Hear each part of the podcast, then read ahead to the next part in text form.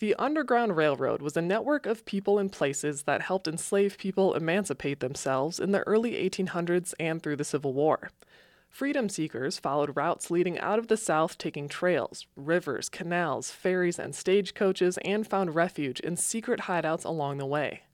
One of those hideouts is in Milton, Wisconsin. It's called the Milton House, and in the 1840s it operated as a stagecoach inn and a stop on the Underground Railroad. It's the only certified stop on the Underground Railroad in Wisconsin that's open for tours. For this month's Wandering Wisconsin, we'll help you plan a trip to Milton. To find out what a tour of the Milton House is like, Lake Effect's Becky Mortensen speaks with Amanda Weibel from Travel Wisconsin and Keaton Kloss, the executive director at the Milton House. Keaton, can you start off by sharing the history of Milton, Wisconsin and the establishment of the Milton House? Sure. Um, so the the history of the town of Milton and the history of the Milton House are very interconnected. So Joseph Goodrich um, originally lives in New York, and in 1838 he decides to go west to see what opportunity he could find. And so he arrived to this area, which at the time was known as Prairie du Lac or Prairie of the Lakes in French. Um, he decided that it looked like good farmland. Um, he was at a crossroads between the city of Fort Atkinson, Janesville, Madison, and Chicago. So he thought it would be a good place um, to set up not only a town, but also to build his uh, Milton House, which was a stagecoach inn. So kind of like how we would think of it as a hotel today.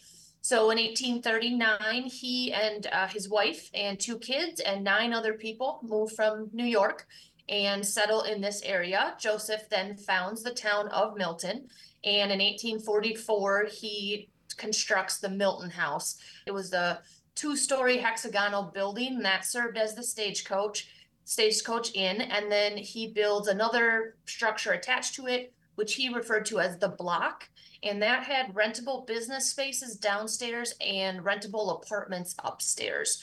So he used it for his stagecoach inn, and then he also used it for additional business purposes. And how did the Milton House become a stop on the Underground Railroad? And what made it a good, safe harbor for freedom seekers? So Joseph Goodrich and the majority of people who come to him come with him to the area when he founds it, and then after the town is founded, um, they were Seventh Day Baptists. Now, the majority of people who come on tours to the museum have never heard of Seventh Day Baptists. They may have heard of Seventh Day Adventists, but they are two different religious sects. Um, but Seventh day Baptists, even um, prior to the Civil War and really the rise of the abolitionist movement in the United States in the mid 1800s, um, were very anti slavery. So to be part of their religion, you actually had to be anti-slavery and be committed to the abolitionist movement. So that was something that was very ingrained in Joseph before he even arrives here and the majority of the people who are in the town with him. So Wisconsin at the time, um, when we become a state in 1848, slavery is never legal here. And when in 1850 the fugitive slave law gets passed, which essentially allowed Southern slaveholders to come into Northern states and recapture freedom seekers and take them back into slavery, Wisconsin says that it's an unconstitutional law and they don't want to enforce it. So even if Joseph had been found out harboring slaves, there was a chance he maybe would have avoided punishment. And then just the nature of the Milton House being a stagecoach inn. Uh, they had 24 stagecoaches coming every day for like so like one every half hour. When the trains come in the 1850s and there's 30 some trains coming. So people are coming here all hours of day and night all kinds of different people. And so if you saw you know wagon pull up to the milton house at three in the morning it wouldn't necessarily raise any suspicion. So it seems a little odd that the busier the place was, the more it helped Joseph run the Underground Railroad station, but we believe that that definitely provided a good cover um, for his operation of the Underground Railroad here in Milton. And do we know what that experience would have been like for a freedom seeker having a stop at the Milton House? So, unfortunately, the Underground Railroad history is very um, sparse. Uh, from a historical perspective, there's not a lot of firsthand accounts. Obviously, it was an illegal thing to do, a very dangerous thing to not only run on the Underground Railroad, but also to aid any freedom seekers on the Underground Railroad. So, people did not keep good records, uh, at least written records, and then after the Civil War, even historians just didn't really have an interest in learning about the Underground Railroad. So here at the Milton House, we do have good primary sources about one freedom seeker. His name was Andrew Pratt. And he came to the Milton House, and we know that he had escaped from slavery. Beyond Andrew, most likely more freedom seekers sought refuge at the Milton House, but we can't identify a specific number. For Andrew, he was a unique one because he arrives in Milton um, in 1861, and then he actually lives in the community until 1865 before he moves to Minnesota. So he's a unique situation, but most likely other freedom seekers who came here were brought here, uh, most likely um, with some supplies for the stagecoach in that when those were being delivered into the pioneer cabin, um, the freedom seeker would then use the tunnel that connects the pioneer cabin to the Milton House to get into the safety of the Milton House, and then they would get cover, um, shelter, hopefully some food, and then when it was time to move on, that process would be reversed. Um, we do not know what Joseph's next stop was. And that's a unique thing about the Underground Railroad is in our minds, we like to think of it as being a very linear, you went here and here and here, kind of a network, but it was not that smooth at all. What we know about Andrew is what we know, and then the rest is just from other ideas and oral histories that we have. Right. So you mentioned the tunnel and you mentioned the pioneer cabin. So, what could people expect to see and experience on a tour of the Milton House? Yeah, so the Milton House tour typically lasts about an hour. Um, you learn, you start at the beginning, and you learn about Joseph and the founding of the town and kind of what it would have been like to stay as a guest at his stagecoach inn. That's kind of the front half of the tour. And then the second half of the tour, we shift more into an Underground Railroad focus. So what we're trying to do at the Milton House is just use the Milton House as a vehicle to teach people about slavery, uh, the Civil War, Underground Railroad, and um, what why all that was happening, why it was necessary, um, and to help people understand that there are still issues from all of that that we are dealing with today in our society. So, what can we learn from history? Um, so, with that part, we talk about Fugitive Slave Law of 1850. Um, we have a stairwell that in 2018 we had a local artist paint a three-story mural that depicts journeys of a freedom seeker from the plantation until they arrive in Milton. And so that's a really cool and unique way to uh, kind of get a picture of the story. And then when you're down in the cellar, we talk to you about Andrew Pratt. We talk a little bit more about what it meant and what it was like to run on the Underground Railroad in general. And then you do get to walk in the underground passage between the Milton House cellar and the Pioneer Cabin. And then we end in the Pioneer Cabin, which um, was actually predates the Milton House. It was built in 1837 and moved here um, by Joseph a few years later. So we do believe that's the oldest standing building in Rock County, although we can't verify it. So you definitely get to learn all the things and experience all the things. And everybody always asks, "Do I still get to go through the tunnel?" And yes, that is definitely part of part of the tour is going through the tunnel. You mentioned a mural, and as in addition to that, in the lobby at the Milton House, there's a tile mosaic called "Follow the Drinking Gourd." Can you tell me about that and what it represents? Yeah, so as part of that mural, um, there's a, a there's actually a tile mosaic in that mural that's supposed to depict the night sky over Lake Koshkonong. Um, and it has the Big Dipper in it. So a lot of enslaved people uh, were not allowed to learn how to read or write. Um, and so a lot of ways that they communicated uh, directions was through landmarks or, you know, things that you could follow, like the North Star. Um, a drinking gourd was something that people, there's a hollowed out gourd that people would drink out of. So it was something that was familiar to most enslaved people, people running on the Underground Railroad. In last year, May of last year, the same artist who did that one in our mural created a new one out here in our lobby and it's absolutely beautiful. So it's kind of a take on Van Gogh's Starry Night and also shows a freedom seeker arriving at the Milton House and has um, that concept of following the North Star and the drinking gourd um, built into it so the the one in the lobby is almost like an expansion on the one that's in the mural. Because when you're unfortunately when you're doing the one in the mural you're you're going down a, a flight of stairs so you got to be watching your footsteps and then you're also on a tour so you don't really have time to sit and view it like art should be viewed whereas the one in the lobby is just you know when you're waiting for a tour or after a tour you can look at it and um, really let it you know art is so subjective to the person looking at it so it allows people to kind of process a lot of the stuff that they learned on a, on the tour. And what should people know before they come if they want to make sure they can get on a tour? Highly recommend um, calling the museum in advance or checking out our website at www.miltonhouse.org.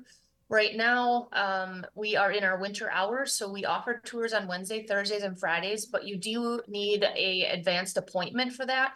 We also get very busy with school tours the next couple of months, so um, our availability to walk-in tours can be uh, dependent on how many school tours we have. But then in June, July, and August, we're open six days a week, Tuesday through Sunday, 10 to 4. And you can just come in and we have tour guides ready to take you on a tour. Um, the tour is all handicap accessible except for the tunnel. And it's a tour that's open to all ages. So kids are welcome and um, kids are never too young to start learning history. Switching gears a little bit away from the Milton House, Amanda, if people wanted to continue a trip through Wisconsin's history in nearby Janesville, they could also visit the Lincoln Tallman House Museum. What can you tell me about that place? The Lincoln Tallman House was built in 1857 for William Morrison Tallman and his family, and it's really a gorgeous structure. The home was constructed in the Italianate style out of Cream City brick, and it featured the most modern amenities of the 19th century. But the Lincoln Tallman House gets its full name from its most famous visitor, which was Abraham Lincoln. So, William Morrison Tallman was an abolitionist. In 1859, which is a year before Lincoln was elected president, he went to see Lincoln speak in nearby Beloit. Tallman then invited Lincoln to speak in Janesville the next day, and with nowhere else to stay, he offered his residence to Lincoln to spend the night. So the Rock County Historical Society now helps tell that history along with stories of the family on regular tours of the mansion. You can actually take a guided tour on Thursdays through Saturdays. And Amanda, what are some other things people could check out while they're in Milton? For a smaller community, Milton really offers a lot of things to see and do. So definitely plan to stick around after the Milton House Museum to enjoy some shopping, hiking, and more. There are a lot of locally owned shops that cater to a variety of interests. You can check out Hattie and Elsie, where you can discover some great home decor, boutique clothing, and gourmet food. Or there's Penne Yenta, which is a great place to fill out your wardrobe. They specialize in affordable, trendy fashion like women's clothing, jewelry, and accessories. And antiquers will definitely want to stop by the Goodrich Antiques and Vintage Uniques, which is actually kitty corner from the Milton House Museum. Or if you feel like taking a hike, the Ice Age National Scenic Trail runs right through Milton, and it includes this really beautiful new boardwalk section that overlooks Storrs Lake. It also continues for about three miles into nearby Janesville, and there you can connect with 30 plus miles of paved trails within the city. And do you have any recommendations for places people could stop to eat or have a drink? Milton has several great craft beverage makers that you're going to want to check out. Timber Hill Winery is a great stop for tastings and food. They're open seven days a week and actually moved to a brand new space just last September. They specialize in crafting truly Wisconsin wine. So they are using locally grown grape varieties that thrive in colder environments. But they also have a great food menu full of options from shareables and homemade pizzas to sandwiches and more. There's also Good Works Brewing Company, which opened in Milton just last year, and they serve a rotating selection of craft beer that hits on all of the tastes. If you want malty, hoppy, sour, sweet, whatever is just right for you, you are going to find it there. And then if you want a classic supper club experience, you're going to want to dine at Frederick's Supper Club. They offer your staples like the Friday fish fry and Saturday prime rib, but they also get really creative with different specialty entrees. For each of you, why would you recommend people visit the Milton House?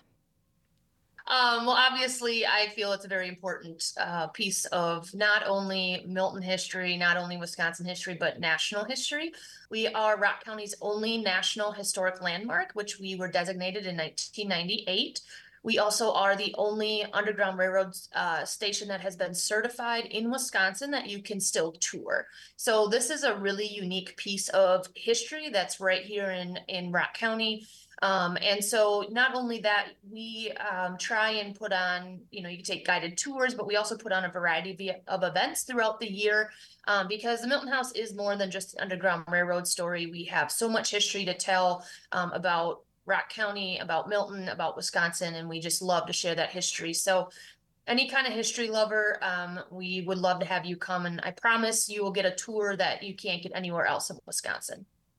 Yeah, Wisconsin is so rich in its history, and it's one thing to hear about it, but actually touring important sites like the Milton House Museum can really help connect us to that history.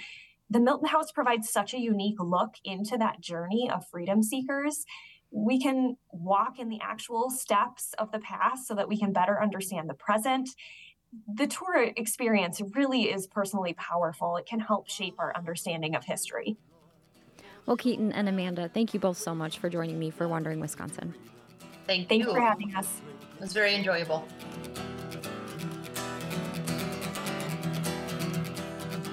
Amanda Weibel is the communications officer with Travel Wisconsin, and Keaton Kloss is the executive director at the Milton House. They spoke with Lake Effect's Becky Mortensen for Wandering Wisconsin. You can learn more about the Milton House and hear past Wandering Wisconsin conversations at WUWM.com.